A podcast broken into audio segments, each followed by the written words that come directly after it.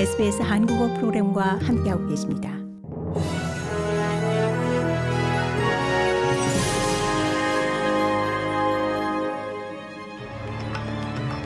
(2022년 12월 17일) 토요일 SBS 뉴스 헤드라인입니다. ACT 보건당국이 리콜 대상인 시금치 제품에서 발생한 식품 관련 독성 반응의 잠재적인 사례에 대해 조사 중입니다. 지난 금요일 뉴사우스웨일스주와 빅토리아주, ACT의 코스트코에서 판매되는 리비에라 팜 브랜드 베이비 시금치 350g과 1kg 제품에 대해 리콜이 발령된 바 있습니다. 지금까지 뉴사우스웨일스주에서는 47명이 baby spinach를 먹은 후 증상을 보고했으며 그중에 17명은 병원 치료를 요하고 있습니다. 증상으로는 망상과 혼란, 환각, 동공 확대, 급격한 심장 박동, 시력 저하, 건조한 입과 피부, 또 발열 등이 있습니다.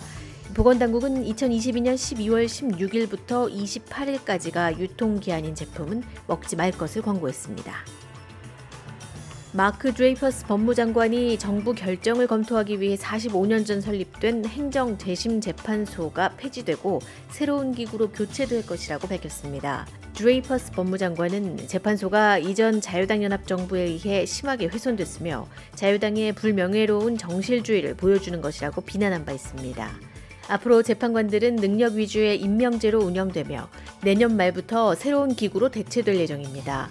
법률위원회와 공공청렴센터 등은 연방정부의 행정재심재판소 폐지 결정에 환영 의사를 밝혔으며 특히 이민과 난민 비자와 관련된 결정이 재판소 업무량의 83%를 차지하기 때문에 망명 신청자 센터도 이번 결정에 지지를 표했습니다. 뉴사우스웨일즈 센트럴 코스트에서 차에 치이는 사고로 4살 아들을 잃은 미셸 맥러플린 씨가 어린이 도로안전 캠페인을 거듭 강조했습니다. 9년 전 사고로 아들을 잃은 맥러플린 씨는 휴가철 사람들이 몰리는 축제 시즌이 특히 어린 보행자들에게 가장 위험할 수 있다고 주의를 당부했습니다. 맥러플린 씨의 아들 톰은 2014년 1월 6일 맥마스터스 비치에서 가족 휴가를 보내던 첫날 도로 가장자리에 서 있던 톰을 보지 못한 차량에 치여 사망했습니다. 시드니 출신의 간호사인 맥러플린 씨는 공룡을 사랑했던 4살 아들을 기리며 리틀 블루 공룡 재단을 설립해 뉴사우스웨일즈 대학과 협력하에 어린이 도로 사망에 대한 데이터 수집과 사망자 수를 줄이기 위한 대책을 고안해 오고 있습니다. 세계에서 가장 큰 원통형 수조로 알려진 베를린 중심부 호텔의 초대형 수족관이 폭발하는 사고가 발생했습니다.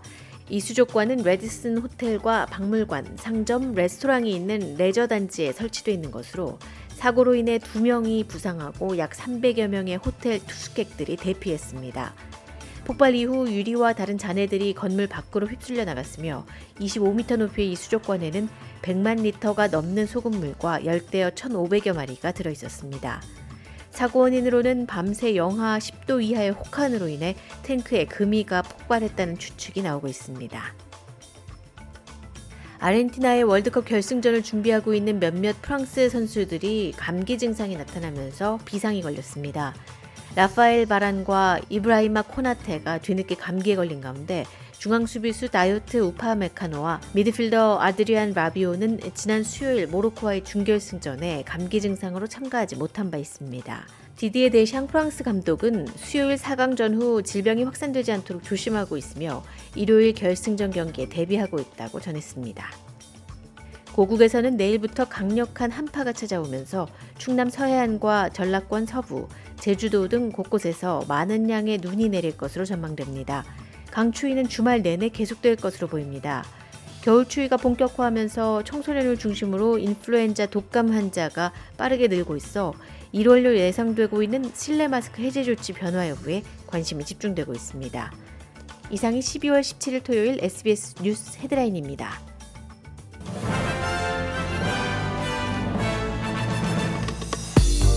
이제 SBS 한국어 프로그램을 SBS 라디오 앱을 통해 만나보세요. SBS 라디오 앱은 호주 생활을 위한 여러분의 소중한 친구입니다. 여러분의 부모님께는 호주 생활의 필수적인 길잡이입니다. 아이폰을 사용하신다면 앱스토어를, 안드로이드 폰을 사용하신다면 구글 플레이를 통해 앱을 다운로드 받으실 수 있습니다. 지금 바로 스마트폰을 열고 SBS 라디오 앱을 만나보세요.